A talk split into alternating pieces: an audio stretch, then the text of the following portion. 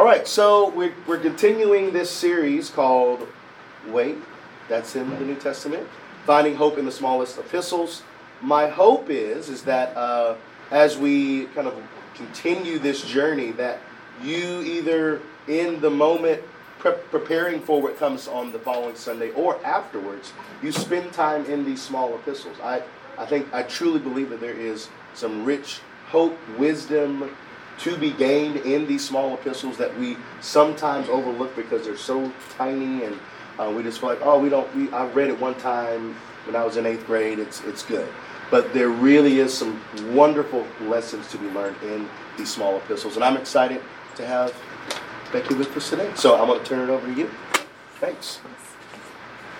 Hello everyone, um, I am Becky Frazier. I've been here at Otter Creek for about uh, three weeks, and uh, when, I'm not three weeks, sorry, three years. Uh, I was like, I was like, oh, uh, when we Patrick, catch him up. When Patrick uh, was looking for people to help teach classes, I have to admit, uh, I chose this uh, time slot based on the week. Uh, not on the topic. And so when I kind of dug into the scriptures, uh, it's a lot about suffering. Uh, the, the last few chapters of First Peter are about suffering and the Christian life. Uh, and I know you're all just as excited as I am to talk about that, and, uh, and you know, it's a joyful topic always. So um, let's dive in. So if you... Um, If you were here last week um, with Amy Serdaki, she kind of introduced us to First Peter.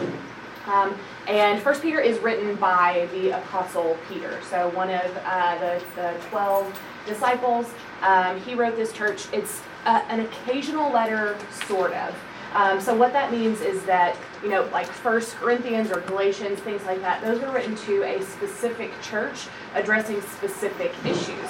Uh, First Peter, on the other hand, um, is addressed to a group of churches in Asia Minor. So he says to all the churches in, in this area, uh, and then lists quite a few of, of those uh, places. So this would have been circulating among many places in Asia Minor, which is today Turkey. Um, and so... It's not quite as specific as maybe um, some of the things that we would find in uh, Romans or in First Corinthians that are just specific to those people, but it is still an occasional letter. So that is something that we want to keep in mind when we're reading the epistles, any of the epistles in the New Testament, is that uh, um, we're reading someone else's mail. And that doesn't mean that there's no- nothing in there for us. Uh, it just means that that is the context that we need to read these through, that there are specific things going on in this time with these particular people uh, that were being addressed. Addressed, and so that's helpful to know the context of what was going on um, when we're reading and, and attempting to apply uh, these epistles to our lives. Um, so um, I, I think that there's some really rich scripture here, and so I do want us to read um, quite a lot of this um, together, and uh, I really liked the way that Amy did this last week, where Uh, we started here and everybody read one verse and we kind of snaked around the room. Uh, so we'll give everybody time to get out their phones or their Bibles and turn to First Peter. And we're actually going to start in uh, chapter three, um, verse eight. Because this is really where um, the discussion about suffering begins, and I think we're going to miss out on some good things if we, if we start in four. Um, so chapter three, verse eight. Uh, and if you'll just go around the room, everybody read one verse, uh, and then the next person just pick right up and read the next. If you don't want to read, that's absolutely fine. Just say pass or nudge the person next to you and let them know it'll be their turn to read. Uh, and with the A C on in here, it uh, is kind of loud, so make sure you're speaking up to speak over that so the people behind you and in front of you can hear you. So let's start in uh, chapter three.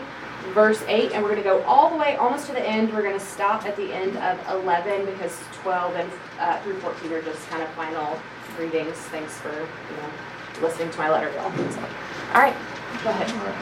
Finally, all of you should be of one mind. Sympathize with each other. Love each other as brothers and sisters. Be tender-hearted and keep a humble attitude. Don't repay evil for evil. Don't retaliate with insults when people insult you. Instead, pay them back with a blessing. That is what God has called you to do, and He will grant you His blessing. For whoever would love life and see good days must keep their tongue from evil and their lips from deceitful speech. Let him turn away from evil and do good. Let him seek peace and pursue it. For the eyes of the Lord are on the righteous, and His ears are attentive to their prayer. but the face of the Lord is against those who do evil. Now who is there to harm you if you are zealous for what is good? But even if you should suffer for righteousness' sake, you will be blessed. Have no fear of them, nor be troubled. But in your hearts honor Christ, the Lord is holy, always being prepared to make a defense to anyone who asks you for a reason for the hope that is in you, yet do it with gentleness and respect, having a good conscience, so that when you are slandered, those who revile your good behavior in Christ may be put to shame. For it is better, it is God's will to suffer for doing good than for doing evil. For Christ also suffered once for sins, the righteous for the unrighteous, so that he might bring us to God, being put to death in the flesh, but made alive in the Spirit. After being made alive, he went and made proclamation to the imprisoned spirits. To those who were disobedient long ago, when God waited patiently in the days of Noah, while the ark was being built. In it, only a few people, eight in all, were saved through water. The like figure whereto, whereunto even baptism doth also now save us, not the putting away of the filth of the flesh, but the answer of a good conscience toward God by the resurrection of Jesus Christ. Who is gone into heaven and is at God's right hand with angels, authorities, and powers in submission to him. Therefore, since Christ suffered in the flesh, arm yourselves also with the same understanding, because the one who suffers in the flesh is finished with sin. As a result, they do not live the rest of their earthly lives for evil human desires, but rather for the will of God. For you have spent enough time in the past during what pagans chose to do, living in debauchery, lust, drunkenness, orgies, carousing, and detestable idolatry. They are surprised that you do not join them in their reckless, wild living, and they heap abuse on you. But they will have to give account to him who is ready to judge the living and the dead. For this is the reason the gospel was preached, even to those who are now dead, so that they might be judged according to human standards in regard to the body, but live according to God in regard to the spirit. The end of all things is near. Therefore be serious and discipline yourselves for the sake of your prayers. Above all, maintain constant love for one another, for love covers a multitude of sins. Offer hospitality to one another without grumbling. Each of you should use whatever gift you have received to serve others, as faithful stewards of God's grace in its various forms. If anyone speaks, they should do so as one who speaks the very words of God. If anyone serves, they should do so with the strength God provides, so that in all things God may be praised through Jesus Christ. To him be the glory and the power forever and ever. Amen.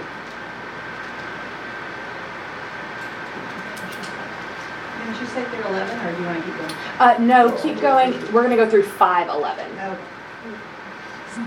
Dear friends, do not be surprised at the fiery ordeal that has come on you to test you, as though something strange were happening to you.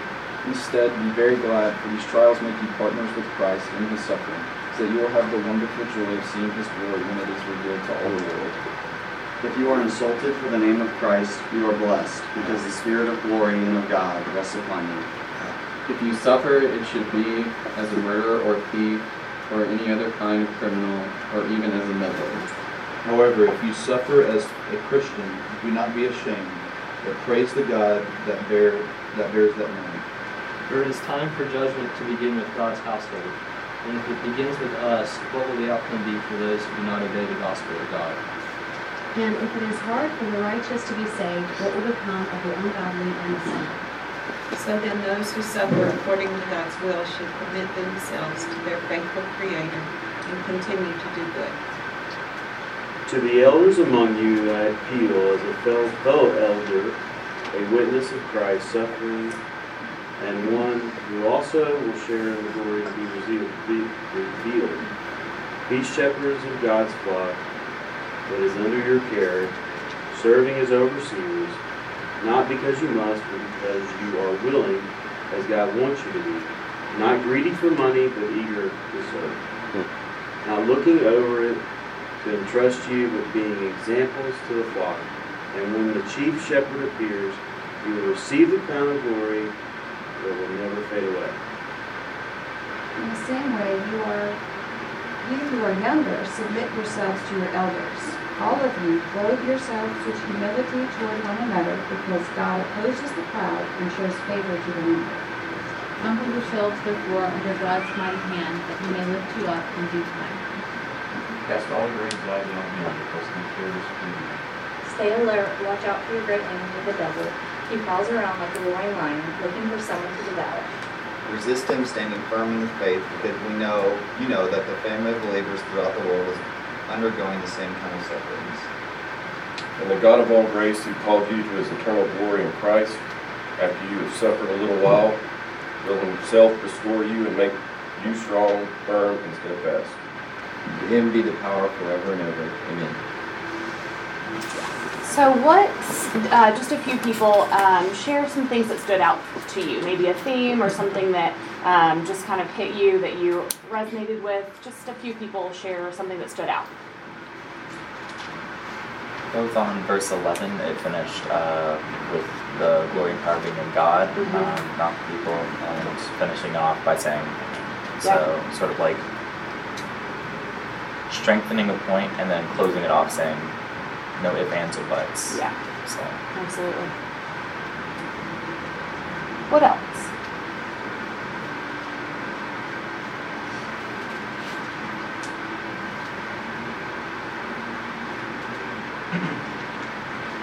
Of like the rejection of selfishness, like to make sure it's not for you, for your gain, says it over and over and over again. Mm-hmm. You're not in it alone. Yeah, absolutely. Suffering is the way the kingdom advances. Yes, definitely. Yeah.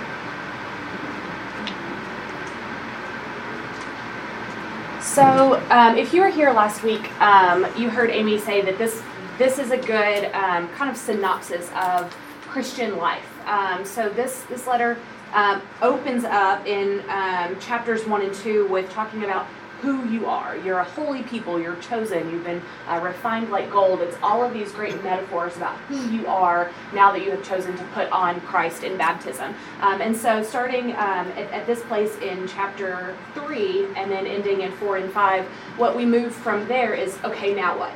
This is who you are, now how do you behave? Um, and so part of part of this, like we talked about last week, was uh, how we relate to one another um, in the body and in our uh, close relationships. And then the rest of it is how do we relate to um, the outside world, um, even a world that might be persecuting us. Um, so um, what do you guys think about um, what might be going on that would have spurred Peter to have written a letter like this? What does it sound like, just kind of based on what's persecution to the Christians at the time? Yes, Christian persecution. Uh, so what most people think is, uh, or what most um, scholars that really study this time period think, is that this was before the great wave um, where Nero is going to come in and Uh, and um, domination and, and just really, um, really wreak havoc and um, and start, you know, really persecuting Christians. They think that this might be a decade before that. So the persecution that's happening, some of it is physical, but it's not mass uh, waves of people being sent to um, the uh, arena. It's not people being, um, you know, tortured like they would be under Nero, things like that. Uh, it's mainly just, this is how you are now living, which has set you apart from the people around you. Um, your friends, your your Jewish friends uh, may long may no longer want to associate with you. Your pagan friends, um, and I don't mean that derogatorily. I just mean people that that um, served the, the gods of that area um, would would have. Uh, You know, you're no longer going with them to these festivals. You're no longer going with them to the temples. You're no longer participating in some of these social events. Um, and so you're kind of estranging yourself from friends and family and people in the workplace and in the marketplace. Uh, and so there were a lot of persecutions that were happening uh, just as far as the loss of people and um, maybe the lack of opportunities, um, job opportunities, or, um, you know, may have been kicked out of your house with your family, or your your husband no longer wants to live with you if you're a woman, who, uh, or your you know your wife, things like this. And so so the persecution that's happening seems to be um, more of a verbal nature, almost just just based on um, what we're reading here. Um, but what is what is some of Peter's advice about suffering? Discernment and steadfast, because yeah. suffering um, it helps your faith. Yes. So to remain steadfast in suffering helps faith. Um, so I can imagine, you know, a lot of um, a lot of these Christians had heard these wonderful stories. Um, they had they had seen the apostles come into their town and share uh, share about some of the miracles they had performed, share about uh, what they had seen Jesus do, what they had heard from Jesus. Uh, maybe they had seen miracles performed on their friends and family right there in town. And I can see how that would be so exciting. And you think, man, I really want to be a part of that. And then you become a part of this Christian sect that's happening and, and rapidly growing, and uh, you start to kind of change your life. Uh, and then suddenly things start to get worse. Uh, your family stops talking to you. Uh, you're suffering in some ways. Uh, and you might start asking yourself, why am I doing this? This is hard. Is it supposed to be this hard? Um, and what Peter is saying is yes.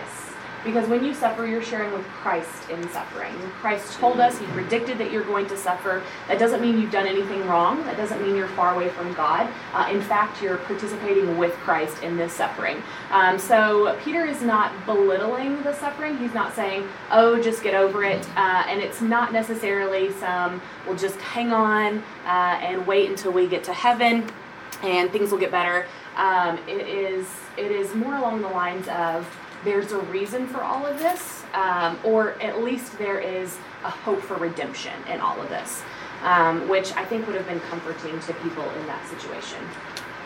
Um, so one of the, the quotes that I have come across recently uh, is by Eugene Peterson, and it says, "We don't become more spiritual by becoming less human." Um, and just let that sink in for a minute. We don't become more spiritual by becoming less human. And I think sometimes we have a tendency to want to um, shield ourselves from suffering, to build up, you know, all of these safety nets for ourselves so that we do not suffer. Um, and unfortunately, suffering is part of the human condition. Um, and so if we try to live in the spiritual world, if we try to protect ourselves from suffering, we're not living fully into our humanity. Um, and we're going to miss out on something. That being said, suffering for the sake of suffering is ridiculous. So don't go out and start, you know, just looking for ways to suffer, because that's not that's not what this is about. I don't think Jesus was calling people to just be miserable. He's simply saying, uh, in the fallen world that we live in, the fallen world that we find ourselves in, uh, if you follow this way that leads to life, in the meantime, um, it will it will eventually cause death in some ways. Um, and there's good news on the other end of that, uh, and in the process as well, but suffering is uh, is part of being human.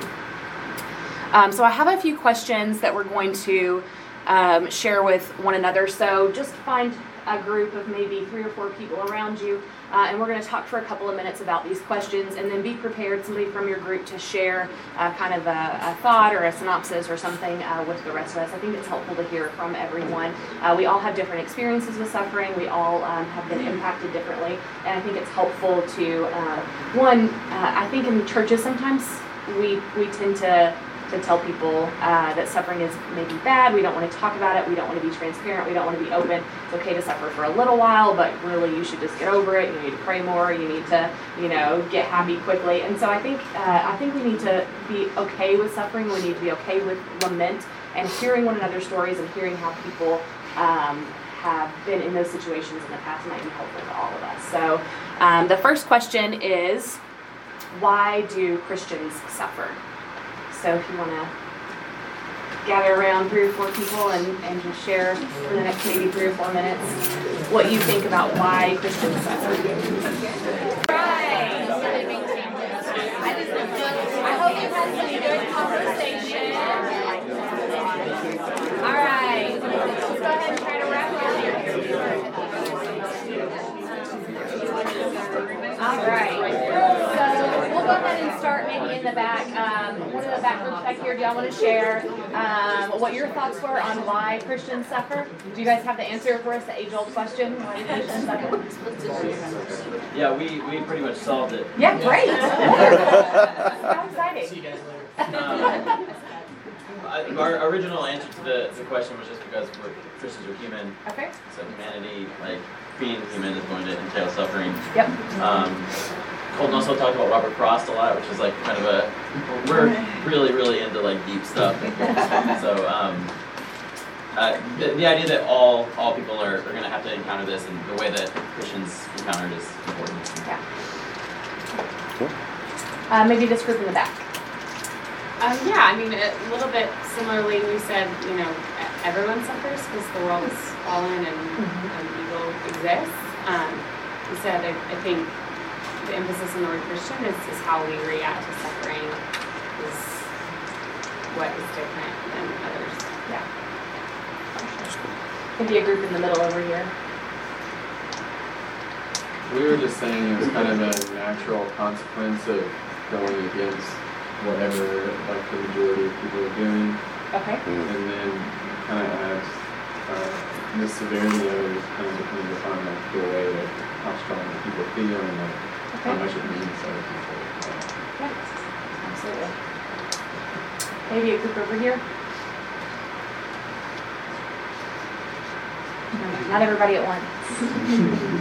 Well, we kind of said mostly the same okay. as, as everyone else, but then also the added nuance we were talking about, you know, sometimes as Christians, you just kind of find suffering mm-hmm. because you feel like you should be suffering or, or whatever, and so, you know, fighting that and, yeah. So. Who's great? Um, I don't know your name, um, but Kenny, Kenny, um, Kenny made a really good point. Um, he said, we often suffer because our hearts are so big. Um, as Christians, we find a lot of love, and the more love that you feel, yeah. the bigger they are, the harder they fall. Yeah. So, you made a really good point on that one. That's great. Yes, me. Um, okay, wow. I feel like we just kind of said that Christians suffer because. Um, Because because we're called to be like set apart, that kind of um, allows us to go down this path where sometimes we struggle with um, I call it proactive suffering. Mm-hmm. Like instead of proactively suffering, where we like get the lesson, we kind of allow ourselves to wallow more in it because we feel like Christ suffered. That's mm-hmm. kind of what we're supposed to do, being vulnerable, um, and things like that. Yeah. So uh, just to kind of summarize, and I, I think I heard um, all of these thoughts, uh, but I think that there's a few different categories of suffering, right? We kind of need to narrow it down. Maybe we don't have enough words for, for suffering. Um, so I think that there is just the, the natural thing of, of things. We live in a fallen world. There's sickness. There is um, disease. There are weather patterns that are harmful. There um, there is evil and malice in the world, and there um, there are consequences to those things. Um, that hurt yourselves and other people. Um, you think of maybe someone who's an alcoholic. Of, you know, if they get cirrhosis, that's sort of a natural consequence of drinking that much. Um, and then the people around them are also impacted uh, not only by the sickness, but by the behaviors that happen, and uh, those can have generational impacts. And so uh, there's the suffering because of fallen nature of the world and because of Um, people's choices or not people's choices, just the way things are. Uh, and then there's also Christian suffering, right? Um, sort of a, a willingness um, to to choose the more difficult path. Uh, is the Robert Frost poem we were talking about, the two roads diverge, uh, and I chose the one less traveled by. Um, that path isn't as wide, right? It's got some briars. It's got some um, some places where you might stumble and fall. Um, that path might be a little bit difficult. Um, and there aren't quite as many people along the way helping us uh, as there might be on the other path. And so I think um, part of being a Christian means being willing to be vulnerable and open yourself up to uh, the opportunity that you might have to suffer suffer for um, for your beliefs, for standing up for what is right. Uh, and then, as Kenny mentioned, uh, we also suffer because uh, when you love other people, you you hurt when they hurt. Um, and uh, Christians suffer with other people. We bear one another's burdens, um, and so there is a uh, broad spectrum of, of why um, why we suffer. Um, and I do think that, that Peter also points out the difference between suffering and Christian suffering, right? He says, you know, let none of you suffer as a murderer or a thief or all of these. That's not the kind of suffering he's talking about. He's talking about if you're going to suffer, suffer for the good things. If you're going to suffer, if people are going to slander you, uh, at least be the person that you've been called to be. Um, if you're going to be persecuted, at least... like, make that person a liar for persecuting you. Um, make your life be an example of what um, Christianity, what Christ stood for, um, if you are going to suffer. Um, so my next question is, um, what role does the good news, or the gospel, uh, play in the midst of suffering? So just discuss among yourselves, and we'll take four or five minutes for that, and then we'll share again. So what role does the gospel, the good news, play in the midst of suffering?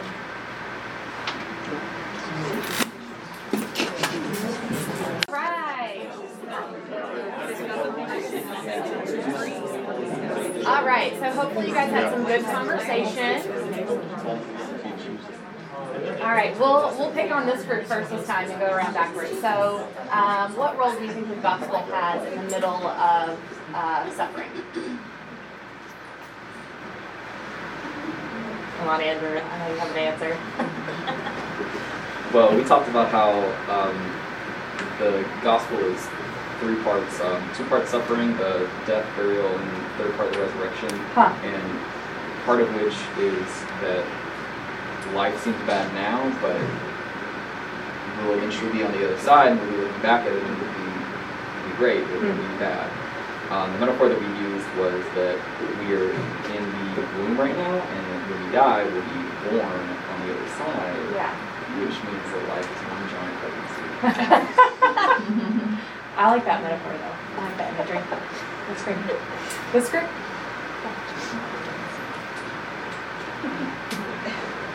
Well, we talked about the hope that good news brings, and then, you know, we also talked about, you used the word lament, like sometimes there's just...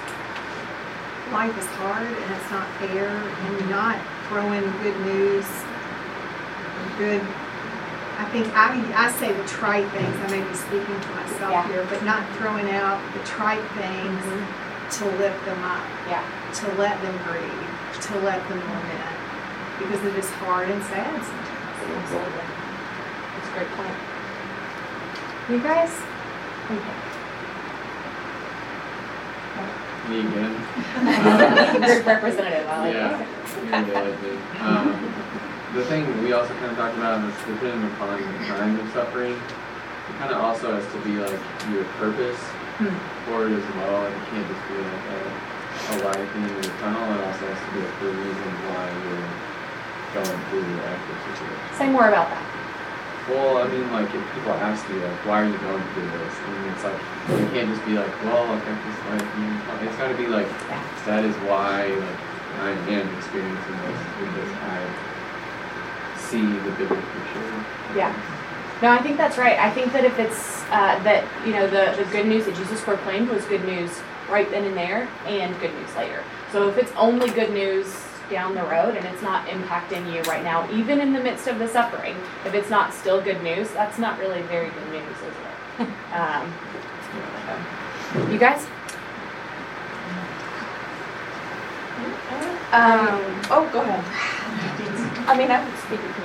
Go for it. We just basically talked about how, well, she made a really good point about how, like, Jesus came in human form and suffered mm-hmm. and lived that life, and, you know, died so that we wouldn't have to suffer, but it also gives us hope to, to know that we can do it. Right. And I think that was just really good. Yeah. Absolutely. Yeah, he suffered so we don't have to, but he suffered and showed us how. Right. You know, so we are able to, right. but also we don't have to. You know, there's that, right, the both sides. Absolutely. Uh, and I think, Um, what do you mean by we don't have to? Well, in certain, you know, we're free yeah. from our sins, we're gotcha. free for, you know, yeah. and those kind of things. He suffered and died for us mm-hmm. so that we wouldn't have to sur- suffer in certain ways. Right. And kind of what we talked about last, for the last question is, we don't have to, like, wallow in it yeah. because we are free from it. But at the same se- at the same time, he gave us the example of suffering and how to do it in grace and in hope and all these things, so that if we're in a time of suffering, hopefully we can look to that example yeah. and see that we can make it through because of the good news of Jesus and because he has, he has done it yeah. as the example. Absolutely. And there's a condemnation. Exactly. Yeah. Right. Mm-hmm. Right. Mm-hmm. One more. Anyone back here? Not sure. So one of the things I want us to um, keep in mind um, as you're reading First Peter, maybe if you go home this week and read it, it's, it's pretty short, um, so you would be able to finish it in maybe an hour, um, is you have to hold First Peter in tension with the rest of the Gospels, with the rest of the epistles, with the prophets. Um, I think sometimes it's easy to read First Peter and think, uh, it, it I know for a fact First Peter has been used uh, as a tool by which to keep uh, people in abusive relationships, to uh, tell people, oh, you know, keep on suffering, um, you know, that's it's it's good for you to suffer. Um, it has led to oppression and uh, perpetuating violence, and that is not what the good news is about whatsoever.